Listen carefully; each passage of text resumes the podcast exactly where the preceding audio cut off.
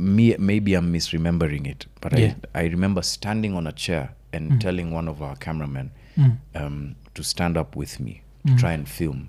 And I saw mse wa GSU akatoa hiyo nini yake refu akijaribu kumgonga Raila. Yeah. Eh man. Drama.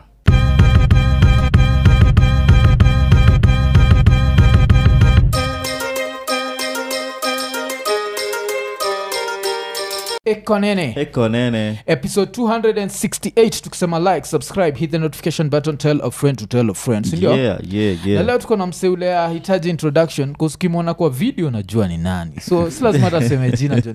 Niaje. Fiti sana. Yeah. Buda jo tuko honored kukuhave hapa. Si of course tumekuwa. Sijui kama can people be fans of a journalist? I ask myself that a lot, yeah. But I'm a fan of many journalists, many journalists. Me first, before hata tuendelee, can I just say I'm so excited to be here, I follow your podcast. It's the funniest thing. Ubaya huyu rapture bana sijui ana mkanga nini sangapi yani.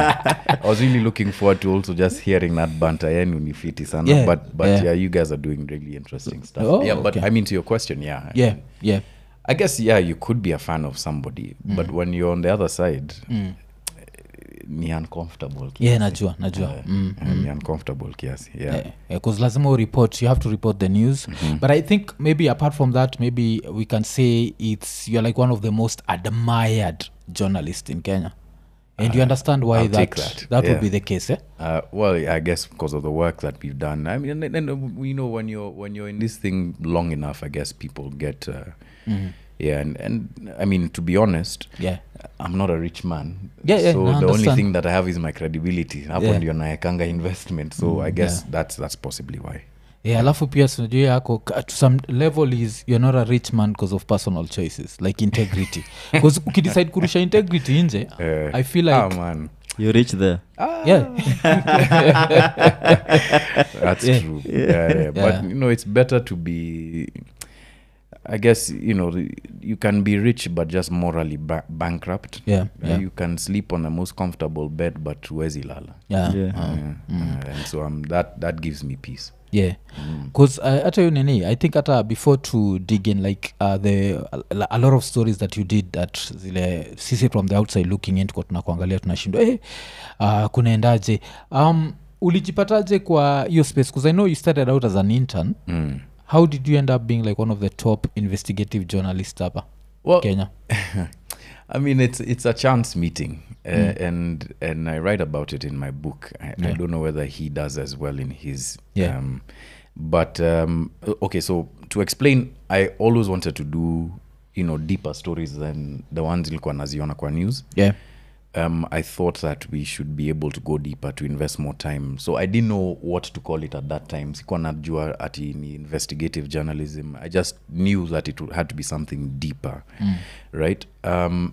And then chance meeting in the newsroom. Na mse fulani, you remember those paper bags, those green paper bags ambazo zilikuwa na calendar. Nazikumbuka. So mse akakuja akajaribu kuniuzia viatu brown kama hizi. But leather, very nice Ethiopian leather. But that time tulikuwa tumesota, so nilimwambia, "Hey bro, mimi ni intern, mimi sina do." I just, you know, just finished my internship. Then turns out that I was one of the only people who would talk to this guy. Alikuwa ametoka Mombasa, alikuwa fresh. One day apparently Mimi and Bonnie Odinga, we invited him out to lunch, and we just started a friendship like that. Then we started being sent out to on stories, and then the first, like, we started doing small stories. Then one big story came across his desk first. And then his boss, our boss, asked him, "Who do you want to work with?" And he was like, "Oni boy wangu." Okay. And that's how we started. And that guy is Mohammed Ali, of course. Yeah. So shout out to him. I mean, without those moments of meeting and that sort of thing, I don't think that I'd have started really, so I credit him with a lot. Oh, okay, okay. Alafu nini, that's another thing I'm sure people are going to ask, like saizi vile yamekuwa politician, when ni journalist, nini bado ni mabeste, are you still close? Sana, hata tulikuwa tunachat jana usiku. Yeah, yeah. Alikuwa ananisomea juu sijaenda kumuona for a long time. Yeah, yeah. By the way, pole Moha. Yeah. Sijaenda kumuona for a long time, but we chat now and again. Obviously his life is more busy now. Yeah. But uni mtu tumetoana mbali sana na yeye, like he wasn't just like a friend in the newsroom. Alisimama kwa wedding yangu, yeah, know? Okay, okay. So ni mtu tunajuana, and we, you know, we've been through a lot of shit together. Yeah, yeah. So sio mtu atijua amekuwa mwanasiasa ati now we can stop being friends. What we do is now just respect each other's space and keep it moving. Hey, yeah. Alafu kuna watu wanasema amebadilika majabadilika. Cuz yo kitu imekuwa debate sana. Sometimes I go to his social media, naona watu wako like, budo umebadilika, you're not the Moha we used to know. But let me ask the question, who is the Moha that you used to know? You know, I think and let me use the analogy that Mandela used one time. Alikuwa kwa town hall na kaulizwa kuhusu Palestine. Because someone is your enemy doesn't mean that he's your enemy. Yeah, yeah. Me, I have a completely different experience and understanding of Moha. I know the guy from a completely different point of view. And when it comes to politics, sure, there's things that I disagree with. Yeah. You know, sure, there's positions that he's taken that I disagree with. But at the end of the day, is the man behind those decisions the same person that I knew? Yeah, he is. He's the same person. He's I think what people tend to forget is that, and you know, far be it from me to defend a politician here, but I'm defending him as my friend. Yes, yes. This guy is one of the best performing members of parliament in Mombasa, in the country. He has transformed a lot in terms of the education sector in Mombasa. He does a lot. His political choices might not be mine. His political friends might not be mine. But if you're playing a specific game, you play by the rules of that game. Yeah. You don't go in imagining that you will change that game. And I think what people are coming to realize, and maybe are having difficulty with, is the fact that he is now in a different game. Yeah. And what he's done as much as he can is to try and survive and retain parts of himself that, you know, can help him sleep at night. But at the same time, it's a different game. Yeah. It's a different ball game from journalism. It's a different profession. So people need to start to think about it from that way. Okay. And I don't think he's changed. I think the game that he's playing has changed, but himself, I mean, if I'm to, you know, to assess that, no, I don't think he's changed. Moha is still the same guy. Okay. Na after how long ulijua like alikuwa na political ambitions? Is it something like alikuwa anasema like one day tunawatandika but one day nita join ni try to change things? For the longest time, I mean, this is more his story to tell than mine, but I'll tell you when I first knew. For the longest time, we, you know, we would talk about these kinds of things, and he didn't really seem interested in politics. But, you know, like I was telling you before the show started, there was a series of stories that we had done. Yeah. And things were just getting worse and worse in the newsroom. For journalists, but also generally speaking for the country. You could feel like you're doing things, but things aren't changing the way that you'd expect using the platform that you have. And so I think he got tired of trying to do those things and not seeing the same results. And where I thought, you know, my choice was to leave the newsroom to continue journalism the way I wanted. His choice was to leave the newsroom and impact the lives of people directly through politics. Yeah, okay. So one day tulikuwa Ghana actually. Tulikuwa tunafanya historia the 2013 election. So we had gone there to compare with what had happened in Ghana, and we were sitting down to lunch one day. Ilikuwa ni mimi, yeye, cameraman wetu anaitwa Sam, and our producer anaitwa Kasim. And that was the first time that I heard him say, you know, guys, I don't think I'm going to be in this newsroom much longer. Mm. So like, okay, what do you want to do? It was like, I think I'm going to go into politics. We're all very shocked. Mm. But knowing the popularity of that guy, mm. We knew that he'd make. Yeah, yeah. Yeah. Mm. We knew that he would make it. Yeah. Mm. Yeah, cuz jina nini like Jicho Pevu. Man, hiyo ni jina kubwa hadi siku hizi yani mm. Naulizwa, na mlienda wapi? Yeah. Mohammed tunamwonanga lakini wewe ulienda wapi? Yeah. Na hiyo Jicho Pevu yenu, you know, suffice to say that's fine, I'm associated with that. Mm. My story nini was called the inside story, yeah. But watu wakumbukangi hiyo, wanakumbuka Jicho Pevu, and that shows you the impact that guy had. Yeah. Because even that's what nilikuwa nataka kuuliza, like at that point, because unajua naturally pia as humans we have to be zealous. I'm here at that point ulikuwa na filaje vile ilikuwa tuko tunaita hizo vitu zote Jicho Pevu, hatuko tuna ya kizungu tuko na ilikuwa ilikuwa mnatambua ya kizungu ulikuwa tunaiwatch tu, lakini kwa tunakoja ile Jicho Pevu ya Kiswahili, alafu kuna Jicho Pevu ya Kiingereza. Yeah. You know, the thing about it that's interesting is, I mean, obviously you want your story to also be spoken of in the same, you know, in the same lineage. But what I always acknowledged about Moha's about Jicho Pevu was that my contribution may not have been, you know, such that we are now level pegging in terms of prominence and that sort of thing. Yeah. But I appreciated it because I knew the sort of person that Moha was. Also the kind of, I guess the kind of the language is also an important thing. Watu wengi huwa wanasikiza Kiswahili, you know, and sometimes when you're told a story in that language, inabamba sana. And then thirdly, like Moha's style was just attractive, right? We have very different styles in terms of storytelling. Yeah. Very different styles. And so he was more, you know, out there in your face. I'm different. Yeah, yeah. And our styles blended and worked together. And for me, I think every good partnership needs that kind of understanding. That someone at certain points in time is going to be the person that people will pay attention to, and others work not behind the scenes, maybe alongside, but the contribution is to a wider goal, and we all appreciated that. Na kuna siku moja Timo alikuja akaniambia ati wewe mimi ndio Jicho Pevu. No. He always appreciated that the work and the effort was an equal contribution. And and we all, I think that's what people don't realize about that guy. Very, very humble guy. Okay. Cuz you mean remind Pia, like I remember when Msofuta watch football, not as much. Yes, yo Ivo, I mean the last time nilikuwa na check was the time of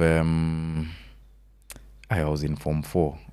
Wakati wakina Andrew walikuwa amehit sana. That was the time that I used to watch football, but I follow it. Yeah. Like just generally, yeah. Cuz reason nakwambia hivyo ni like there's this guy called Peter Drury, so people always quote him. Yes, and I remember when he was employed by Sky Sports, a lot of like traditional football fans were like, we don't want this guy, he's too dramatic, like his way of he's too poetic. He's too poetic. So pia na feel kama nani sasa ilikuwa he was very poetic. Exactly. You see, like he was very poetic, and that's what maybe people were gravitated to. Yeah. Yes. And Peter Drury, at least I know Peter Drury. Yeah. And when you listen to a football match, it's like listening with a perfect soundtrack. Ushacheki movie and you're like, man, how do you end up with such soundtrack? Yeah. It's like watching and listening at the same time. And that's so true. Like Moha's style was very, very like poetic, very, you know, and that's why he came up with all of those words that we had never heard before. Jaramandia shagala bagala zengwe zengwe oh man, all sorts of things. Kwa fiti sana. You used to be a fan of Raila.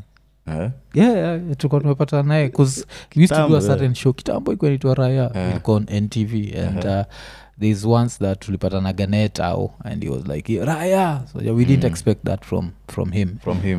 So what was out, but remember Moha was also a reggae DJ. Yeah. Oh. Yeah. Rasmoha. He had a show on Radio Maisha. Ilikuwa ni kubwa sana. Oh, Reggae Splash. Yeah. Yeah. Every Sunday. Damn, that's interesting. Yeah, nilikuwa naisikiza. Then he used to go on tours all over the place. Nilikuwa naitwa Rasmoha, another Moses. Yeah. Oh. Yeah. Alafu nini? Kwa sababu kimoja lazima pia nikupatie credit. Nimecheki umetoka kumention like your cameraman and your producer. Yeah. I think there's a time we were talking about journalism hapa Kenya na tulikuwa tunasema like some of the most uncelebrated people wanakuaga nyinyi as reporters and now the cameraman behind. And the team behind because mostly it's the news presenters that are put on a certain pedestal. I don't know your views on that. Actually that's interesting. I've always been of the view that there's no, well, I mean, there's obviously that these sayings, there's no I in team and teamwork makes a dream work. But when it comes to a profession like journalism, unajua sahi si tuko mbele ya camera. So utaonekana show nini podcast iko nini watu wanajua ni Mwafrika. But kuna wase wako behind the scenes. Yes, should I say kuna msee sahi yako behind the scenes. Mwenye anafanya kazi mob sana that makes you, you know, so that kind of teamwork needs to be celebrated. And it's always been my philosophy that you should do that. So when like back in 2008 2009 when we first won the CNN award, I felt sad that Moha wasn't there standing alongside with me because for one of the stories that we won, alikuwa, like we did it together. But what I did with that story is that I credited both. I entered the nini, we couldn't enter the Swahili version. So I entered the English version and put the cameraman and all of that, and we won the awards together. And ever since that time, I think I don't know kama watu walichukua sasa hiyo nini. But ever since that time, anytime we've been nominated for awards or that sort of thing, we do that. And then also at Africa Uncensored, the credit list is a very important thing. Lazima ucredit watu, and anytime I do that, it's not so much to just say at your daps because you've worked. It's because I truly know that there's no way that I'd have been here were it not for the contributions of very many people. Now sometimes ukiwa na hiyo platform unafaa upe watu their flowers. Oh, okay. Na unafeel nini juu ya like the present day news presenters, because I feel like is the art of news presenting dying, because I feel like reporting is still there, like the guys who go on the ground, but watu wale tunaona baadaye kwa screen imekuwa different because of Twitter, like we get breaking news from Twitter. So if we get the clips of the reporter on ground to watch, exactly. But I think it's not dying, but it's just changing. I think technology has changed how we consume the news. Technology has changed how we even think about or feel about the news and the people who report it. So like a news anchor's job today is, I think, ought to be a different thing than what it used to be. So a news anchor would mainly just read the news, maybe do a couple of interviews, at least here. But today I think what the news anchor has to be is a person who, if there was a role, it would be like a person who puts context into everything on air. So lazima ni mtu anajua what's going on, but deeper than that, what it all means.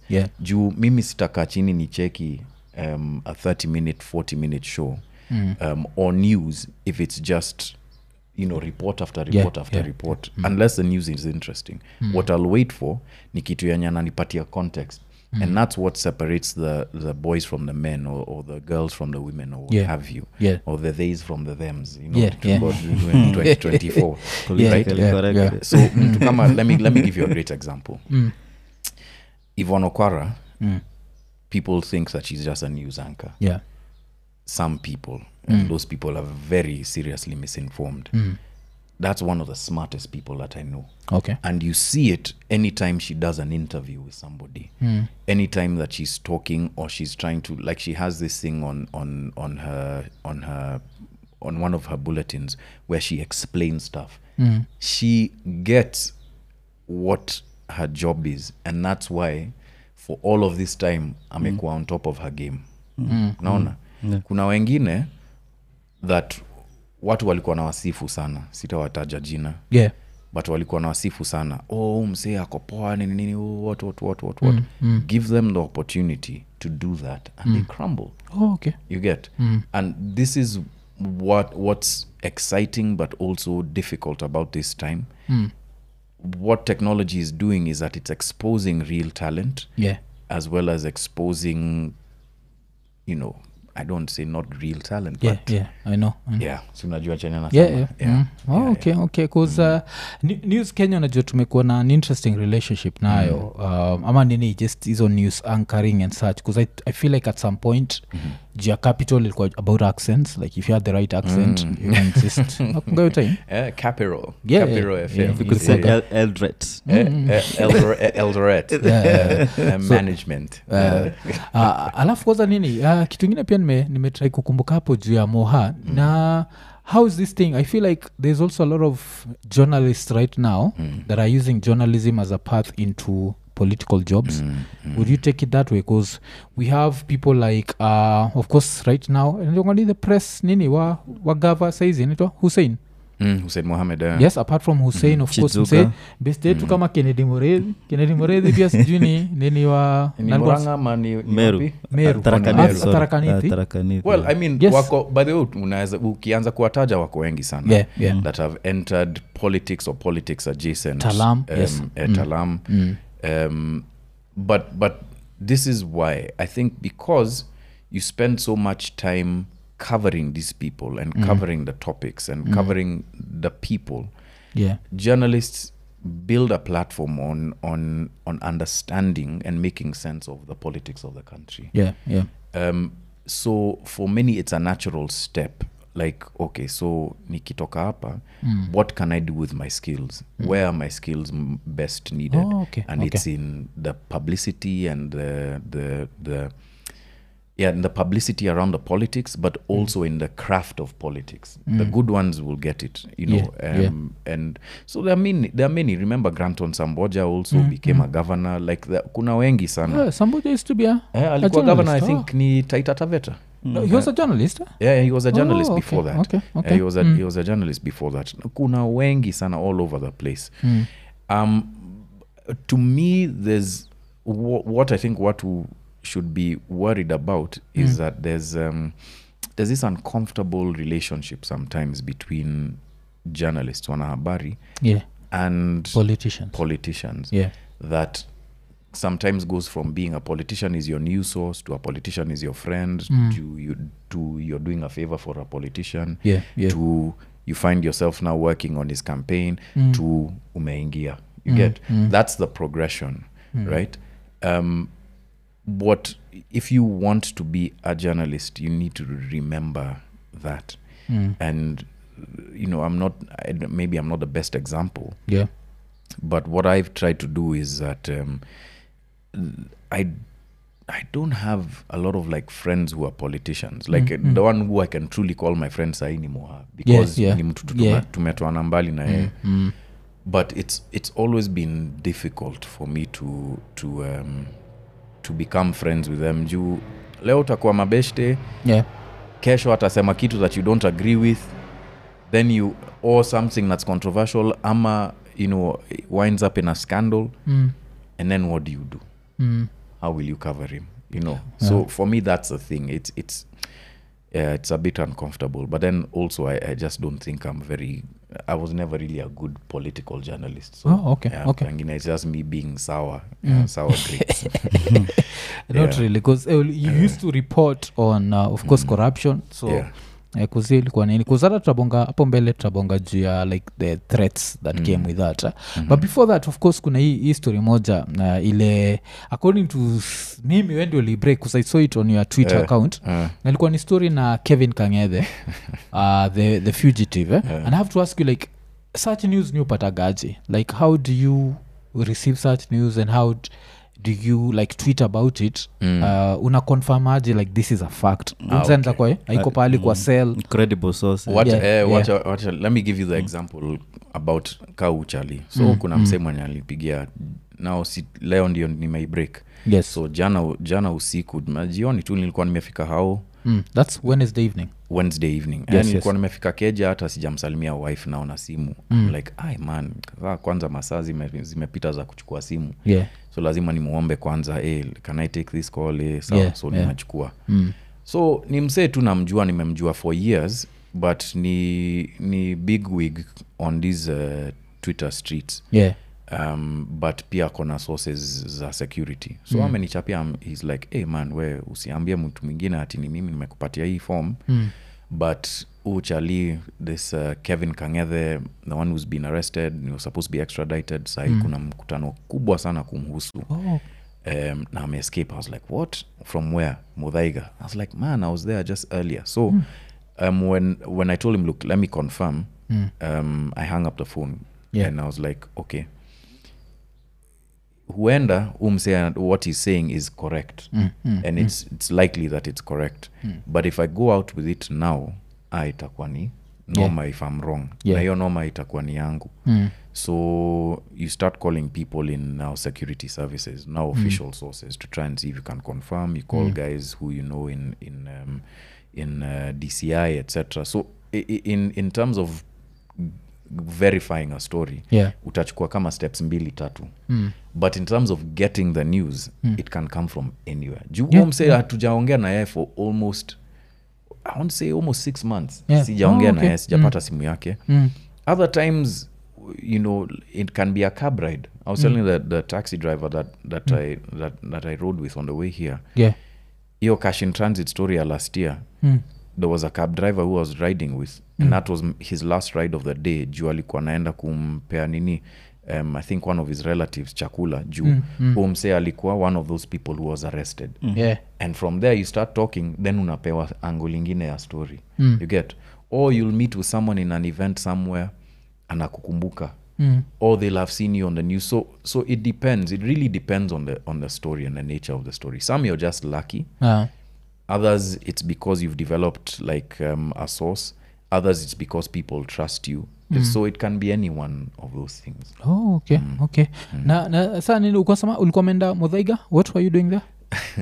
So Mothaiga nilikuwa naenda kutafuta mtu for story nyingine nilikuwa nafanya. Sitasema on this podcast juu haijatoka.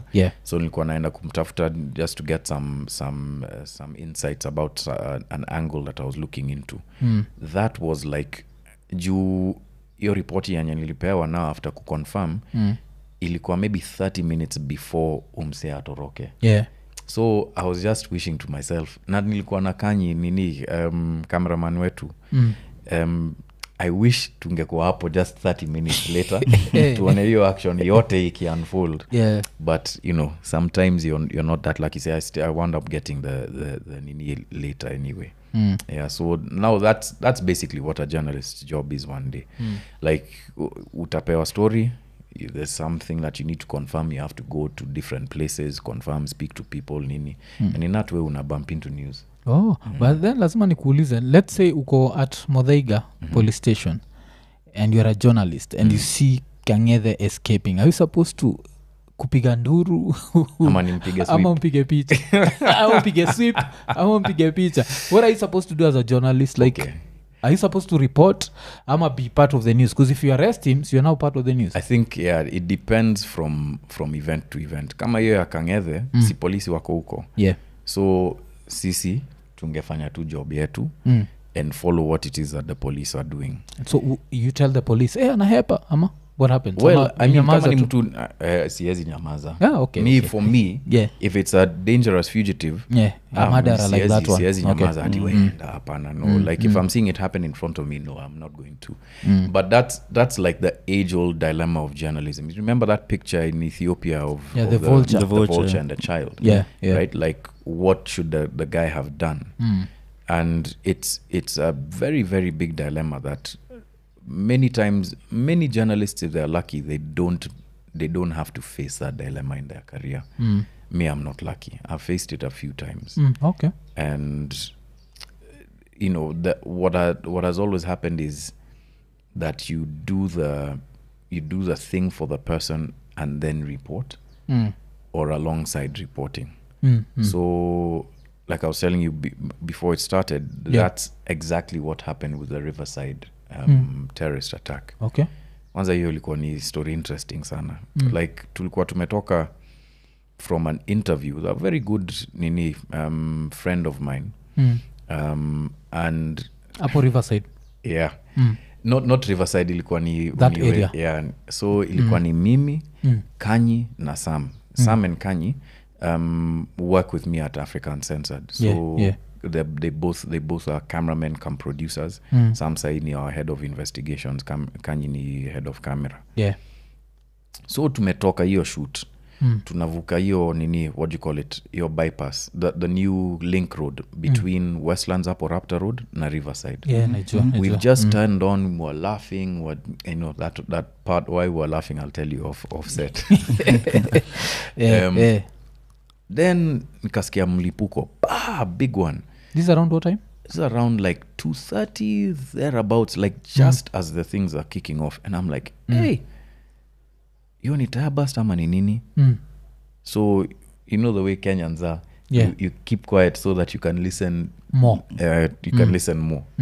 So we switch off the radio in a taxi, and we start to hear gunfire.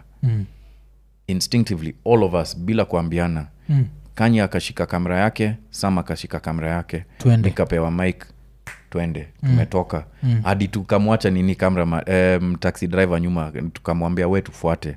So we've run down the road. Kuna traffic your time? Yes, kuna traffic. It's like 2:33 p.m. so it's just about, it's building towards rush hour. Yeah.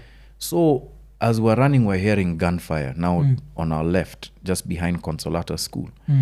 And so we tell people like, yo, turn back, there's something bad that's happening. So you see that as the things happening and we're filming all of this, we're also trying to tell people, hey, you need to be safe. Tukifika hapo tu Prime Bank, hapo tu kwa hiyo cross junction ya kwenda Kileleshwa ama kwenda Riverside, tumepatana na watu wawili. Both of them have gunshot wounds, an older guy and a younger guy. Hapo tukasema, hey man, before we go towards the sound of the gunfire, let's stop and help these guys. So we try and flag down cars, watu wasimami. Is it gunshot wounds? Zilikuwa which part of the body? So kuna wote zilikuwa za tumbo. So the old man I think ilikuwa tumbo, juu alikuwa ashatwa shati. The young man ilikuwa pia tumbo, juu like the exit wound was behind over here. It was bleeding onto his shirt. So we've tried to flag down guys aren't stopping. Finally we flag down two border guys. We tell them, please just take these guys to hospital, they've been shot. Then we keep going. Na hii time uliuliza nini happen ama you didn't even know? So tulikuwa tunauliza, wakasema tu watu wameanza kupiga risasi ni nini. So we go now towards the overpass hapo hiyo ya there's a overpass that's been built for students of the university. Hapo kulikuwa na wase Chiromo. So kulikuwa na wase wanauza manguo huko. So Sam ali hang back now, mimi na Kanye tukaenda mbele kiasi. So Sam ndio ali shoot akawauliza nini imefanyika. Then now the guy said, hii ni kama ni terrorist attack. Tuliona kagari kadogo iliingia hapa, ikasimama, then watu wakatokea, then all of a sudden boom, you know. Na hii yote iko kwa kamera. Yeah. So that time Sam is getting nuts, he's right behind us. He's also filming us from behind, and then Kanye is with me. We're going forward, gunshots. Ta ta ta ta ta ta ta. We arrive there like literally when the first police arrive. Like the first Subaru ya kwanza yenye ilifika, tulikuwa tushafika.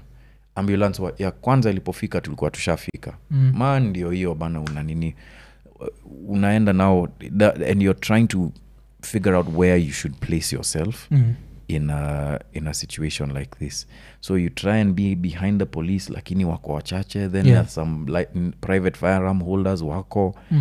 Then you remember the story of this SAS soldier who went in and saved everybody. He was Vungo jamani. Anyway, but we saw him, like he came at the time just right as ATPU alifika. Tulimwona amekuja, he had a big rifle, kwa amevaa hizo mabalaclava, akaingia. Yeah, I don't know which side alienda. That's the last time that I saw him. But like to your question, in a situation like that, you're kind of like, almost like making it up as you go along, or at least that's what happened with me. It's like making it up as you go along, but also trying to remember, okay, you have a duty not to make guys panic. So when you're reporting, when you're saying things on your phone, just say what you can see. Yeah. Then if there's any people who are injured, you know, so like wakati tulipoingia kuna dem alikuwa ameruka fence and went and hid in the river. So at that time police walikuwa washa advance. It was a bit safe, so we were trying to convince her to come out and go back. Kuna mama alimfuata, alijaribu kuruka fence, yeye alianguka akavunja mguu. Ai man, hiyo siku ilikuwa ni crazy sana. So and you're seeing all of this unfolding. So you're trying to make sense of, okay, sawa, should I cover this, should I do what? You know, and then also at the same time trying not to get in the way of the people who are there to do their jobs. Police, ATPU, Red Cross, you know, first responders. Yeah. So it was a very difficult dilemma. So that dilemma we face, it's actually not easy. You know, it's not easy at all. Because another thing people ask, like during a terrorist attack, what should be reported, considering pia terrorists anza kwa online akiwatch akina alanama sama karao na kamna side. So like kuna kwa kapia na hiyo dilemma. Ilikuwa ni dilemma kubwa sana. So that's why wakati nilikuwa na report, I was just reporting what I've seen. Not trying to say ati polisi wako hapa nini. And the only time that we reported now what we saw everything was after. But at the time when I was doing like the stand-ups on my phone, I was just trying to report as like the bare minimum of what it is that I could say, because tulikuwa na hiyo experience ya Westgate. Yeah. And sikuwa kwa senior siku. But I remember watching it and being given reports and actually calling the newsroom to tell them that there's an attack that's going on. And some of the reporting at that time, and again it's because it was people's first time reporting something that big, some of it crossed lines that we maybe shouldn't have crossed. And it's just trying to remember that at this that you're both a journalist, but the information that you share can be used by everybody. And for a terrorist, that's kind of what they want. But at the same time, you also have to balance against the public interest. The public needs to know that there's something that's going down. So kuna dilemmas mingi sana kwa journalism. Yeah.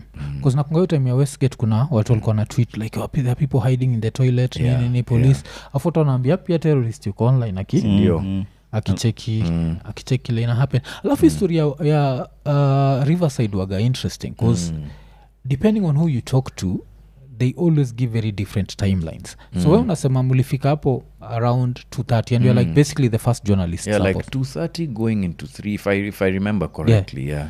Cuz now I was talking to someone and alikuwa niambia that the whole thing started at around 11 and I feel like that was too early. 11 ni mapema sana. Sindio? Mapema sana. And then now the interesting thing, when this person told me that kuna best yangu alikuwa anawaka hapo Riverside, also asked him like hiki tulianza around saa ngapi? Akaniambia yes around 11. Nikamwambia like for 3 hours watu wajasikia risasi. So I don't know if it's the trauma, maybe Bengin, trauma your place. Yeah. Paka like it messed up with their it definitely happened in the afternoon because first of all, where it happened, it's such Westlands, there are a lot of people from the diaspora, different countries, etc. It's a big hotel. For it to have happened at that time and until the afternoon, nobody knows. No, that I don't think it's true. Maybe it might have been just the trauma of what happened, but yeah, it definitely happened in the afternoon. Okay. And also, is that another maybe thing you also have to accept as a reporter? Trauma. That sometimes I'm going to walk and like flirt, and you only flirt with death. Because if you're going towards a terrorist attack, anything can happen. So is it something you fikiria kama hiyo time kijua kuna terrorist attack hapa na bado mnaenda kureport? Is there you like a stray bullet or what? Ama kuna some question. Tukiwa hapa, I'll give you a different answer. Takwambia it's something that we think about. But when you're in the situation, you really have to be very restrained to know that, okay, actually I'm running towards a dangerous situation. I have to keep myself secure. And you know, I don't even know whether I should say this. Mm. Like a lot of the time I found myself, you know, wanting to, you know, to go forward, thinking that I'm a journalist, they won't hurt me. Mm. But reminding myself and also being reminded by Kanye, hey man, we're able to hold back kidogo. Mm. So I think the answer is it really, you need to really be centered in yourself and remember that if you're going into a certain situation and it's dangerous, then the worst story is the one that you never get to tell because you're dead. So you have to be able to protect yourself. When we were younger, we were like, kinda, you know. And that's the thing about being a young man. Something, you know, what kona maujinga sana. You know, like let me tell you, if you survived until you're 40 something. Hey man, you survive maujinga mingi sana. Very many risks. And the same can be said for when you're in that, those kinds of situations. So I think the older that I've become, the more maybe like restrained and the more like aware of what it is that I'm going into that I became. Okay. But when I was younger, I think I was a lot more foolish. Alafu nini hii attack ya Westgate unasema hauku report kuzunajua we just assume naturally like ka Westgate may happen lazima Alanamu wako involved. So what happened, it was a Saturday morning, eh? It was a Saturday. So what happened was on the 6th of September our son was born. Oh, okay. Right? Okay. So mimi nilikuwa paternity leave. And weirdly enough ilikuwa mimi na wife tulikuwa tunaendanga Westgate almost every Saturday kufanya shopping nini juu ilikuwa close na penye tulikuwa tunaishi. That weekend we were just at home. And I get a call from a close relative who had a friend who was there. And this is around 12:30, and she was like, hey, what my friend is telling me, she's hiding somewhere. She can see guys who look like terrorists and they're shooting everybody. Hey, nayo nimepiga simu. I've called the office and I'm like, hey man, there's looks like a terrorist attack. You guys need to be aware. Kuna mtu hapo alisema tumepata hiyo news hapana ni robbery. So I was like, no, it's not what I'm being told. Tukabishana kiasi, aka hang up. Then obviously later I think maybe they got other sources and they confirmed. So I wasn't there that first day or even the second day. It was crazy going to cover it. And on Monday ndio sasa nika sleep out of the house. Tukakutana na Moha Westi juu hata Moha hakuwa.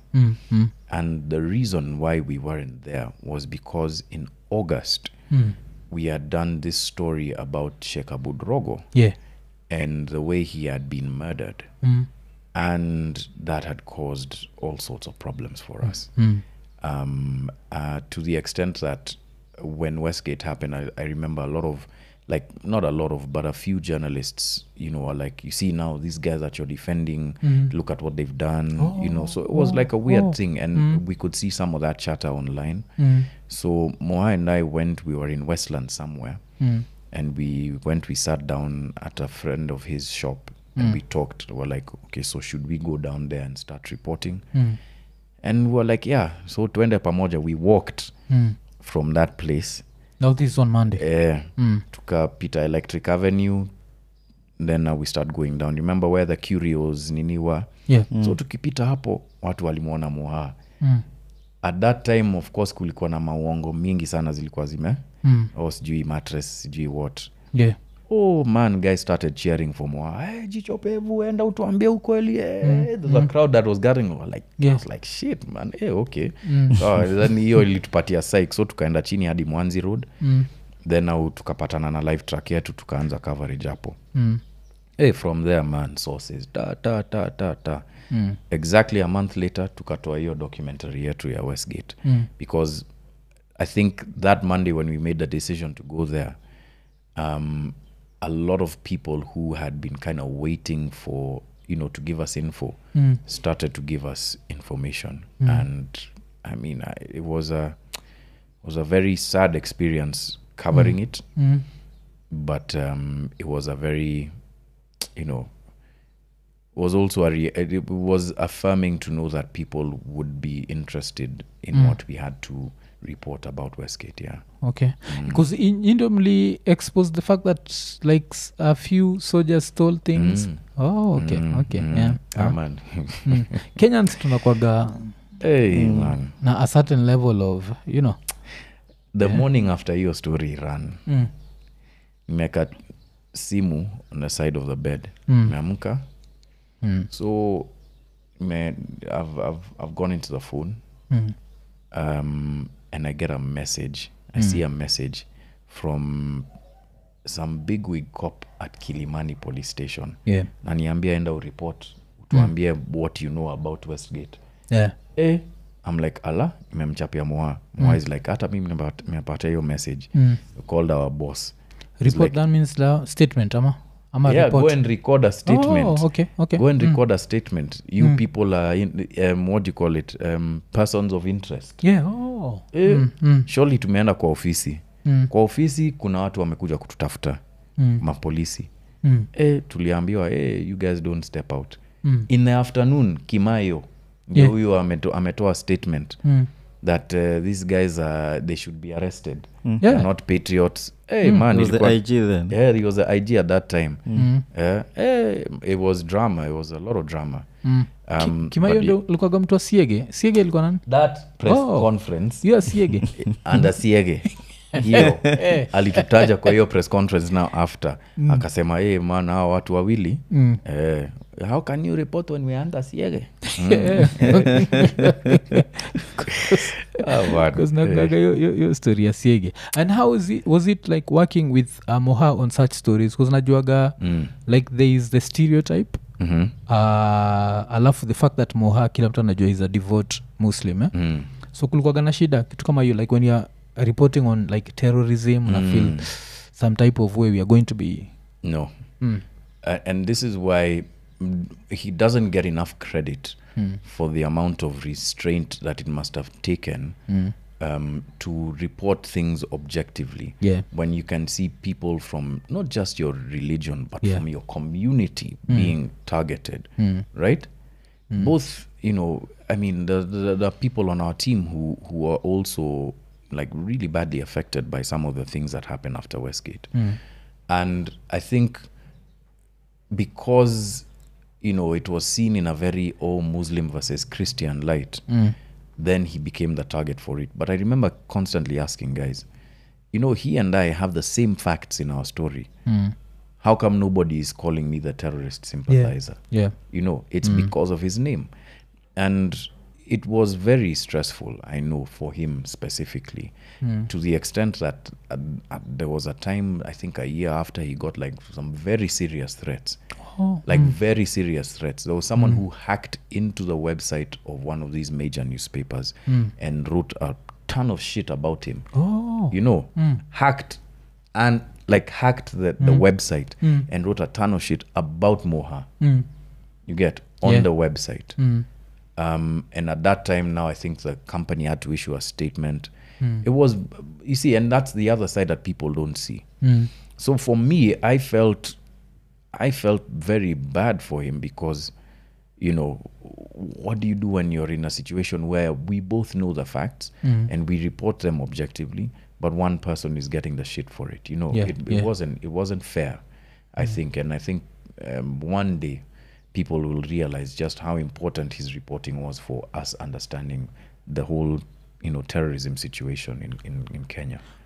Alafu kitu ingine pia nilikuwa na plan kukuuliza, when Westgate will happen, it took a very long time for Uhuru kutoa statement. As journalists mliambiwa shida ilikuwa nini? Because na kungalitoa statement usiku and respectfully alikuwa nakanika alikuwa bado shocked. Lit. Ni kama alikuwa mahali it's tough to know what would have happened inside that situation room. And at the time I was also like, why isn't the president talking? But remember guys, the president is the president. akitoa statement, maybe things have changed where presidents these days talk when they don't have the full facts. But when a president makes a statement about something like that, you need to have the full facts. Yeah. You need to have your narrative straight. Maybe that took longer than we should have, than was expected. But like lazima angekuwa na narrative yake. But yeah, so for me, I'm not really, like in hindsight, I'm not really judgmental about that. If anything, I think that's the time when you're supposed to be very keen about how you manage information. Yeah. And remember, that was one of the worst times for that government in terms of management of information. Itumbi alikuwa na tweet, internal security wana contradict, Ministry of Defense wana contradict. Ndio story ya mattresses ilitokea. Tunakumbuka. Ilikuwa Karangi na mseni mwenye ni governor wa Kajiado anaitwaje, former internal security minister Olelenku. Olelenku. So Olelenku is giving a statement, Karangi ana whisper kwa ear, yes, in fact it was mattresses that, you know, like there was all sorts of miscommunications inside. And I think that the biggest change from Westgate to, I'd say, not even Garissa, because Garissa was a bit of a shit show also. To Riverside was the management of information. Yeah.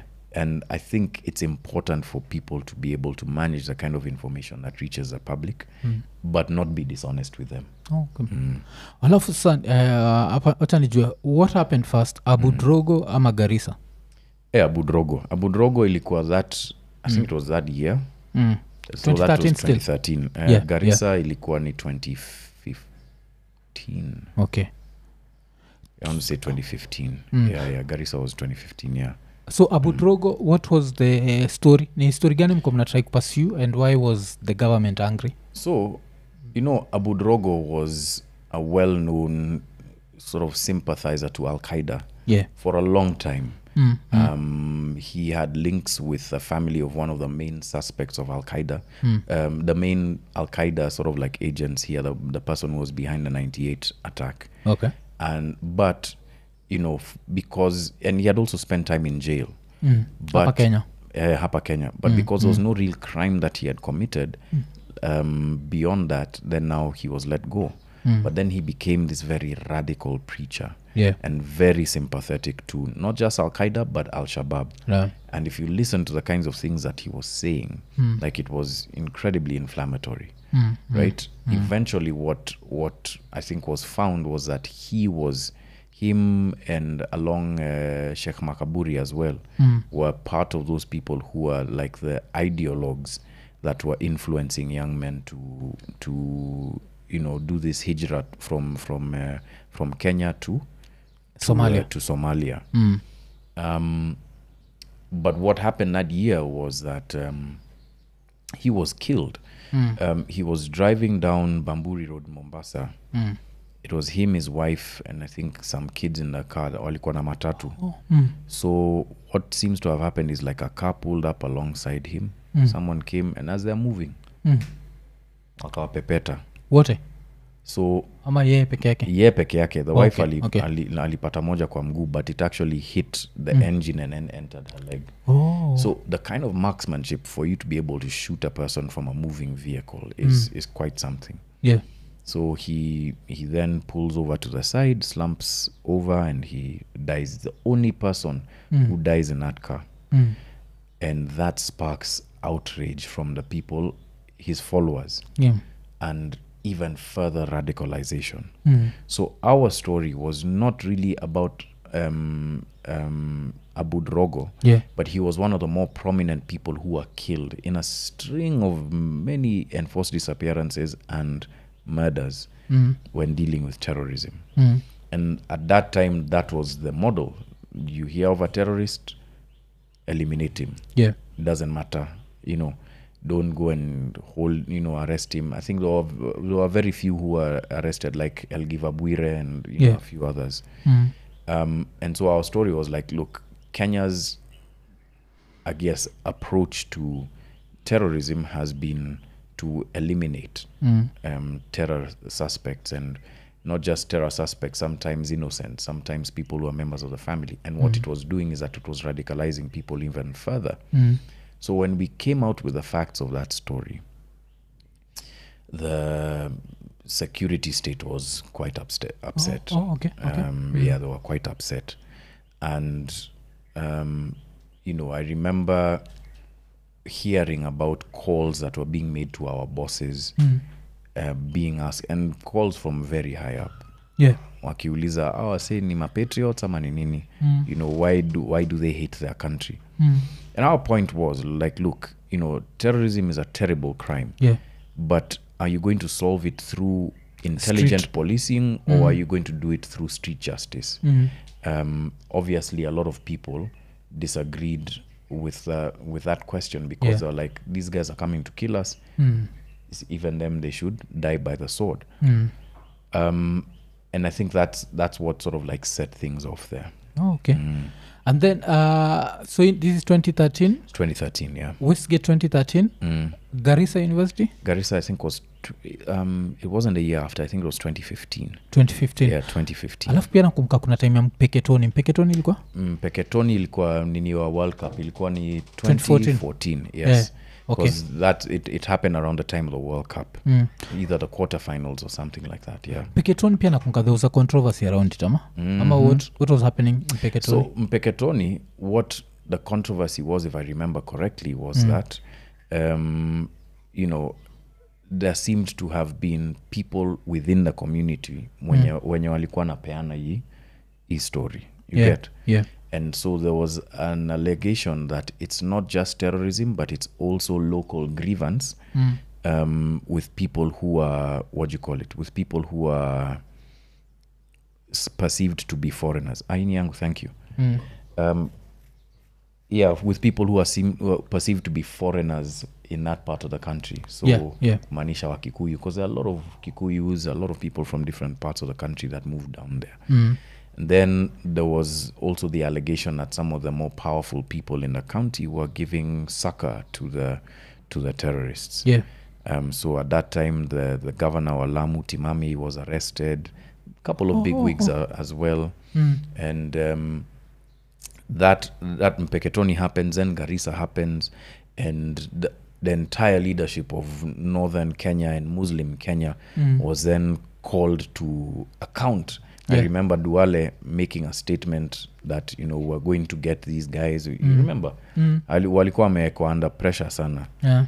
Which I don't necessarily think was the right thing to do, because what it then did was it gave license for a lot more murders to happen. But I think eventually, through the work of the National Counterterrorism Center, Ambassador Martin Kimani, a couple of other guys, then now policing around terrorism became more intelligent. Right, there was that Nairobi Metropolitan Command that was, I think, like the first multi-agency approach to a crime of this nature. And from there, now things got better, but the controversies were many. Ilikuwa ni mingi sana. Na hii story nini, Garissa ili hapenaje? Did you travel there during your nini? Muli reportaje? Garissa, I didn't report. I was just, at the time I was special projects editor. So the people who went down to report were Ian Wafula, mwenye ako BBC sahi, na Hussein Mohammed mwenye pia alikuwa BBC, and I think he's still at BBC. Yeah. Hussein Mohammed now CEO wa State House. Hussein, this Hussein huwa tunamuitanga Fiber. He alikuwa anakaa kama msee wa Fiber. You remember that Fiber ad? Yeah. So those two guys were quite young, we were mentoring them at the time, and so that was one of like their first big stories. Yeah. Because hiyo ilikuwa na watu wengi sana alidedi. 147 bana. It's a lot. More than Westgate, more than Riverside. It was one of the worst. Like, weirdly enough, yesterday kijana wangu comes and he tells me, hey, you know, our teacher was telling us about this attack in Garissa, where 147 people died, and it was like 2 days. And I was like, man, you know, actually, yani, you're telling me things like historically things that I lived through. And I was like, yeah man, nimezeeka. And that's the same boy who was born that just a few days before Westgate. Okay. Ni kama nyako 18 sai, they don't know about post-election violence.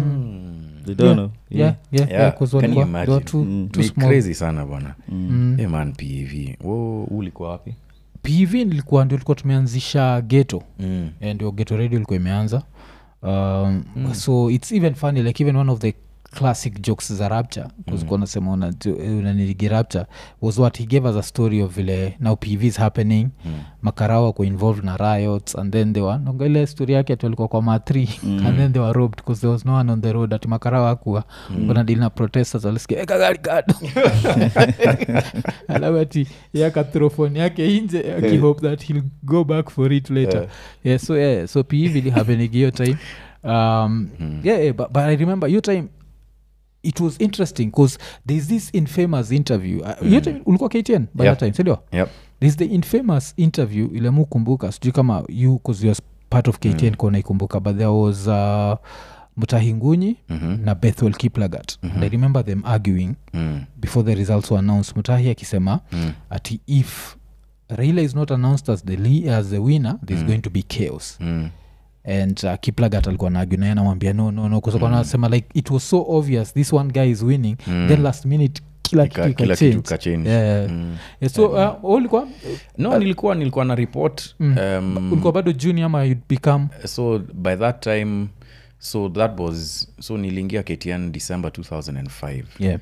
So by that time at least nilikuwa nime report for a while. Yeah. That was the first time like I went live as a reporter like on the ground. Actually my first live report ilikuwa Mudhurwa. Wakati voting ilikuwa imeisha. Then I was sent to KICC to do interviews now with the leaders as they came in.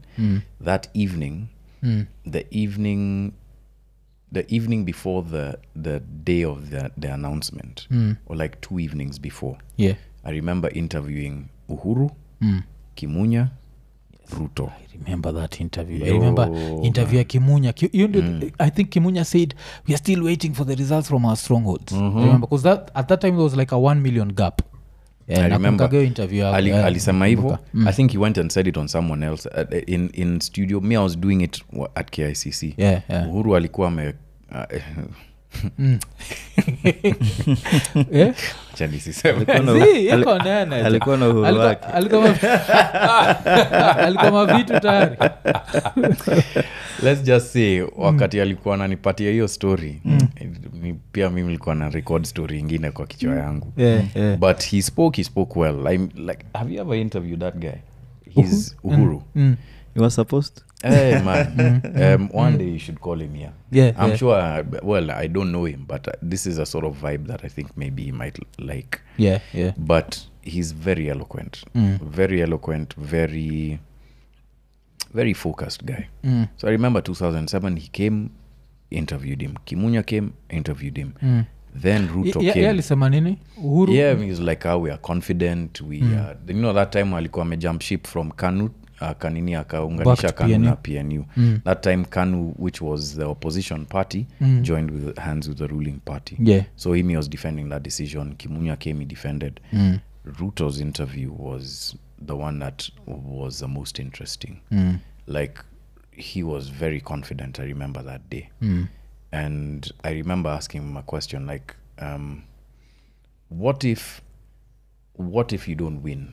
And he was like, God forbid we don't win. God forbid. And he just stopped there.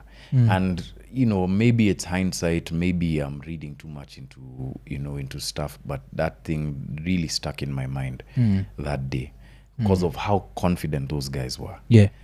But covering, you know, there was action outside that happened when the result was announced. The action inside KICC was just like it was crazy. Hii sasa ni ile time Kivuitu wana shout Masakarua ndio huyu peke yake ana defend PNU peke yake. Like me, let me tell you, I've never seen men from Kawa. Like man, Masakarua is she's something else. She stood up and she defended Kibaki like no one's business. Ile time Kivuitu iko State House hii time. Kivuitu hakuwa State House. Kivuitu saa alikuwa hapo juu KICC, ma commissioners wengine walikuwa hapo kwa meza. Then now debate inaendelea hapa. Yeah. Remember that statement that she made, like when results come from you guys' side, nothing's happening. But when results come from our side, ears start hurting. Wase waliamka, we no nini yakasimama. We're watching all of this unfold. Then I remember just now before Kivuitu is taken up and then goes to State House, Raila kaingia. Then now just everybody stood up, and it was like chaos inside the room. Maybe I'm misremembering it, but yeah. I remember standing on a chair and telling one of our cameramen to stand up with me to try and film. And I saw mse wa GSU akatoa hiyo nini yake refu akijaribu kumgonga Raila. Yeah. Drama. Miguna, if I remember correctly, we were coming out. Kimayo was the head of Nairobi at the time. Amemsecure Kivuitu with another police officer who I don't remember. They were taking him up. From that side over there, uko chini, I see Miguna coming out. Now I didn't know who Miguna was at the time until later. Yeah. And I remember him screaming at Kivuitu, we won't accept stolen results. We won't accept. Like guys were upset. Yeah. Wase wakatoka, the entire place was told, you guys just leave. I remember now leaving and seeing my boss now, Linus Kaikai, doing a stand-up as he's being kicked out by GSU. Yeah. He's being pushed out and he's talking on camera who are being kicked out, and now me and my younger guy, I'm just watching all of this unfold. And then I get to the gate of KICC City Hall, and I looked up the road now towards Uhuru Park. Behind of Uhuru Park, I saw a pillar of black smoke just rising. Hiyo sasa ilikuwa ni Kibera. By the time tumefika ofisi, and like the office was just there, I&M. By the time tumefika ofisi, tumesikia wase wa K24 wameporwa kila kitu, wamepigwa. Watu, Kibera is a no-go zone.